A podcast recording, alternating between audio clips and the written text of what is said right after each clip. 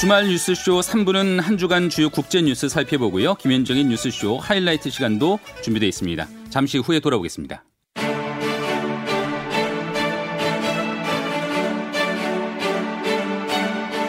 토요일 아침 뉴스 총정리. 지금 여러분께서는 CBS 라디오 김정훈의 주말 뉴스쇼와 함께하고 계십니다.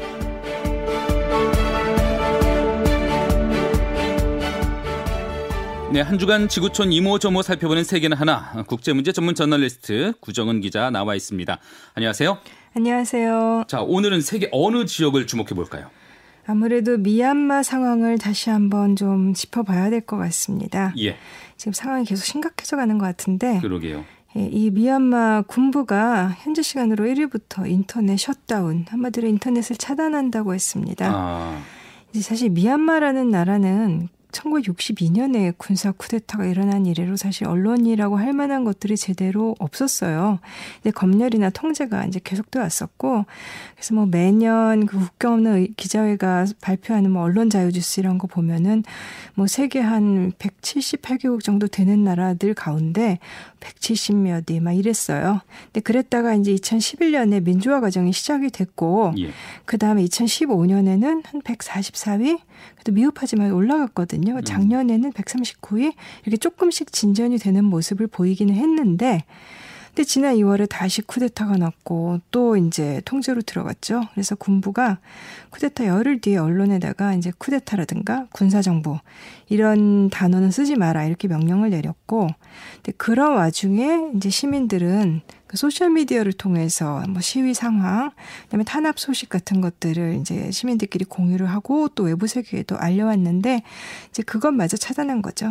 아니 뭐 요즘 같은 세상에 아무리 뭔가를 감추려고 해도 외부에 감추려고 해도 그런 내용들이 감춰질 수가 있나요? 지금 시위 대 진압이 지금 학살로 가고 있다면서요. 그 감춰지지가 않죠. 예. 감추려고 모든 나라들이 참 애를 쓰지만 어느 정도는 감출 수 있어도 이런 참상이 특히 진짜 지금 같은 시대에 비밀이 유지될 수는 없겠죠. 예. 그러니까 지난달 27일에 그한 140명 이상의 군경의 총탄에 숨졌다고 하고 이 전체 사망자가 2월 1일 군부 쿠데타 이후에 시위대 숨진 사람이 그 한 540명 정도 되더라고요. 근데 이제 숨진 사람들 가운데 미성년자 한마디로 아이들이 40여 명이라는 보도도 나왔습니다. 음. 이제 뭐 신한은행 그 양곤지점 현지인 직원 총격을 받았다 이런 사실 보도됐는데 현지에 진출한 국내 기업들도 뭐 긴장하고 있고 한국 정부도 이제 교민들한테 귀국을 권유했고 그뿐만 아니라 여러 나라가 지금 자국민들을 철수를 시키고 있습니다. 예, 그래야 될 상황이죠.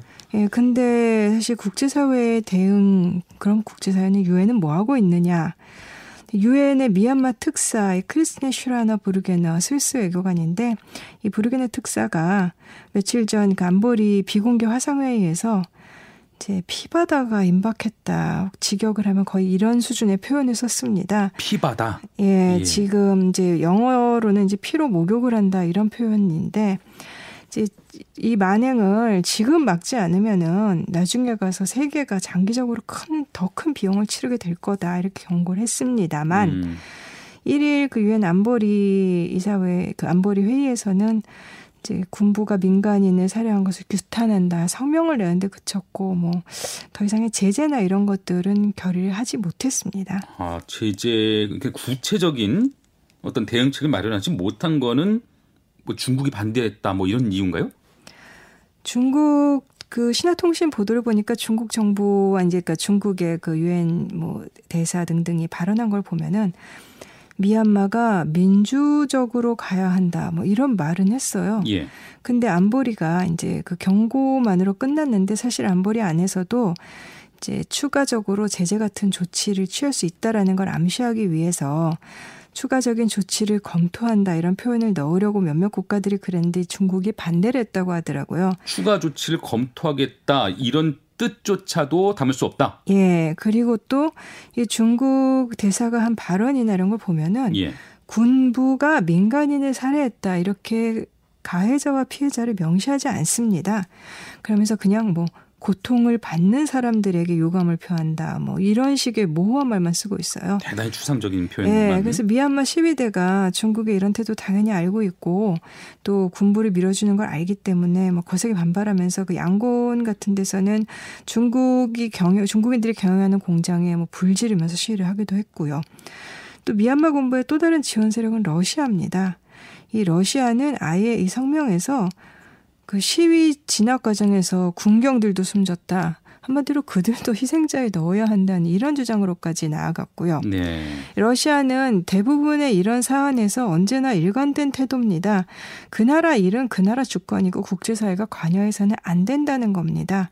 아. 인권이란 잣대를 들이밀어서 주권에 개입하는 것을 극도로 싫어하죠. 어마어마한 사람들이 지금 목숨을 잃어가도요. 예. 근데 지난 주말에 그때 이제 시위대 대량 사살이 일어났고 딱 그 시기에 미얀마 군부가 이제 우리식으로 말하면 국군의 날? 그래서 관제 행사 같은 거를 열었는데 당시에 러시아 국방부 차관이 미얀마를 방문해서 군부 관계자들을 만나고 뭐 축하 배지 받고 뭐 했었어요. 아, 근데 이 행사를 축하하려고 대표단 보낸 나라가 이제 러시아와 함께 뭐 중국, 인도, 파키스탄, 방글라데시, 태국, 라오스, 베트남이라고 하는데 가마도로 이 나라들은 미얀마 군부에 반대를 하지 않는다는 걸로도 해석할 수 있겠죠. 아니 사람이 대량으로 학살되는 그 상황을 모르지 않을 텐데 근데 축하 대표단을 보내요 사절단을 그랬던 거죠. 참 이해가 안 됩니다. 예. 근데 정말 심각한 상황은 그 소수민족 지역에서 벌어지고 있다 이런 얘기도 있어요.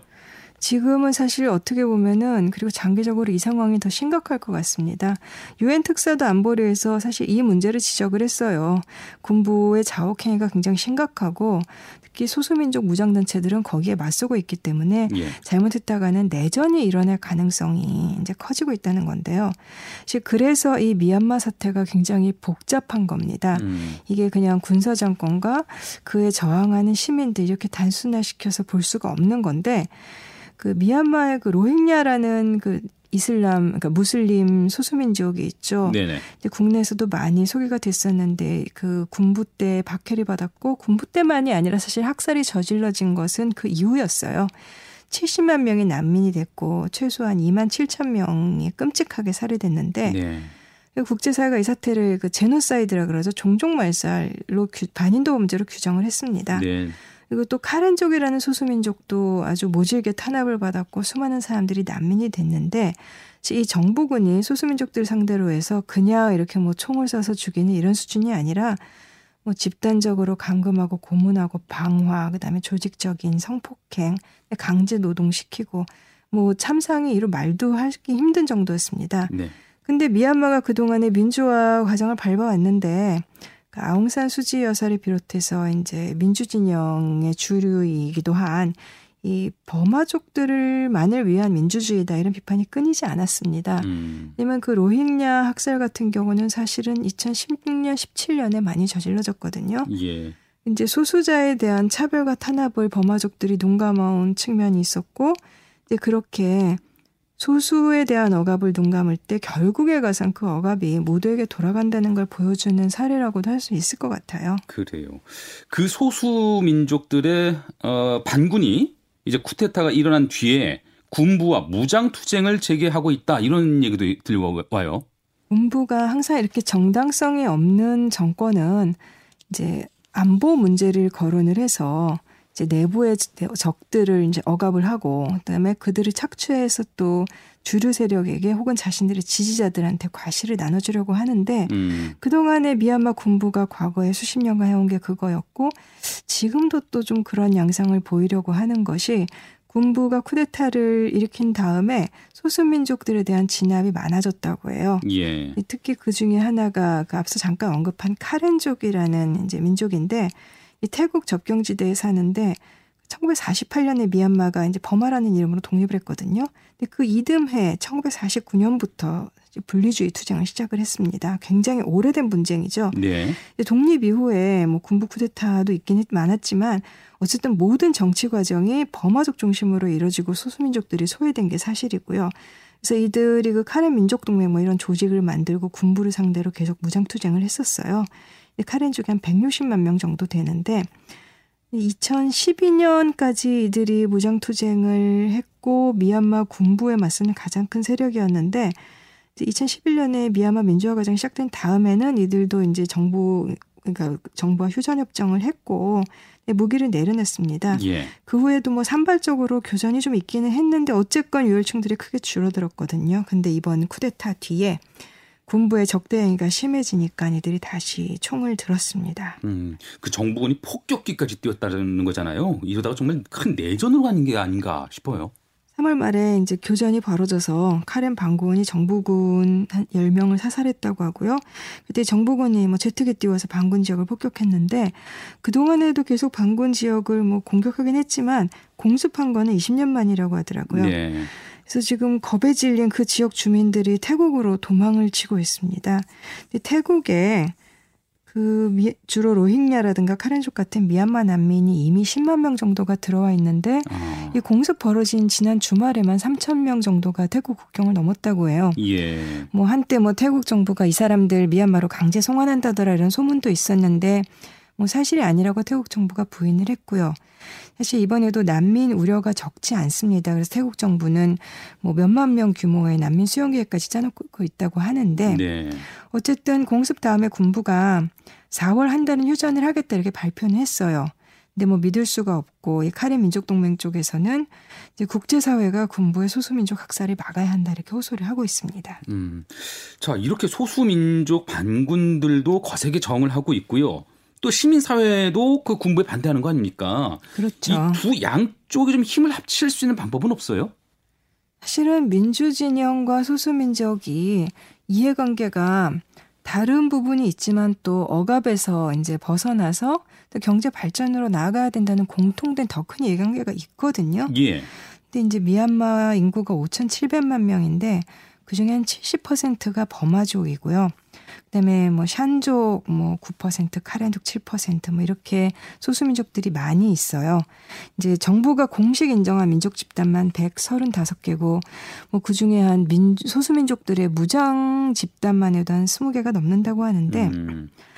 그동안에 이 다수 인구를 차지하는 버마족이 군부에 맞서서 싸워왔습니다마는 소수민족 탄압에 말씀드린 대로 상대적으로 눈을 감아온 측면이 있었고 예. 또 민주화 이후에도 이제 군부가 워낙에 막강한 힘을 갖고 있었던 탓도 있고 그렇지만 또 동시에 그 경제가 조금 개발로 나아가면서 그 결실을 결국 벼마족이 좀 많이 차지한 이런 측면이 있었고 이게 계속 문제였습니다. 네네. 네. 그러던 차에 이제 군부가 또 다시 이제 쿠데타를 일으키니까 민주 진영이 이번에는 좀 소수민족들에게 손짓을 하고 있어요.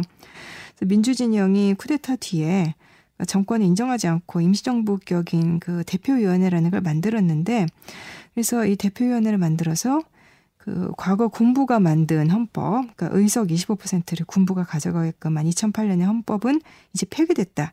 이렇게 선언을 하면서 민주진영과 소수민족이 힘을 합쳐서 새 헌법을 만들자라고 제안을 했습니다. 예. 그래서 통합정부를 출범을 시키자. 그래서 뭐 현재 이 군부 이익 집단화 돼버린 이 군부를 대체할 연합군 창설까지 거론을 하고 있는데 이 카렌족 지도부도 이 군부가 시민 학살하는 것을 비난을 당연히 하고 있고 뭐 또 다른 소수민족 반군들도 혁명의, 혁명의 봄에 동참을 하겠다 이렇게 밝히긴 했습니다마는 음. 아직은 그 민주진영의 손짓에 응할지 불확실한 상황입니다. 자 이렇게 위기감이 감도는 미얀마 상황인데 이번 주에 그 김현정인 뉴스쇼가 미얀마 현지 주민을 어, 연결해서 그곳 상황 한번 직접 들어봤었거든요. 그 대목은 잠시 후 김현정의 뉴스쇼 하이라이트 시간에 짚어보도록 하겠습니다. 자, 오늘 말씀 여기까지 듣죠? 감사합니다. 지금까지 국제문제 전문 저널리스트 구정은 기자와 함께했습니다.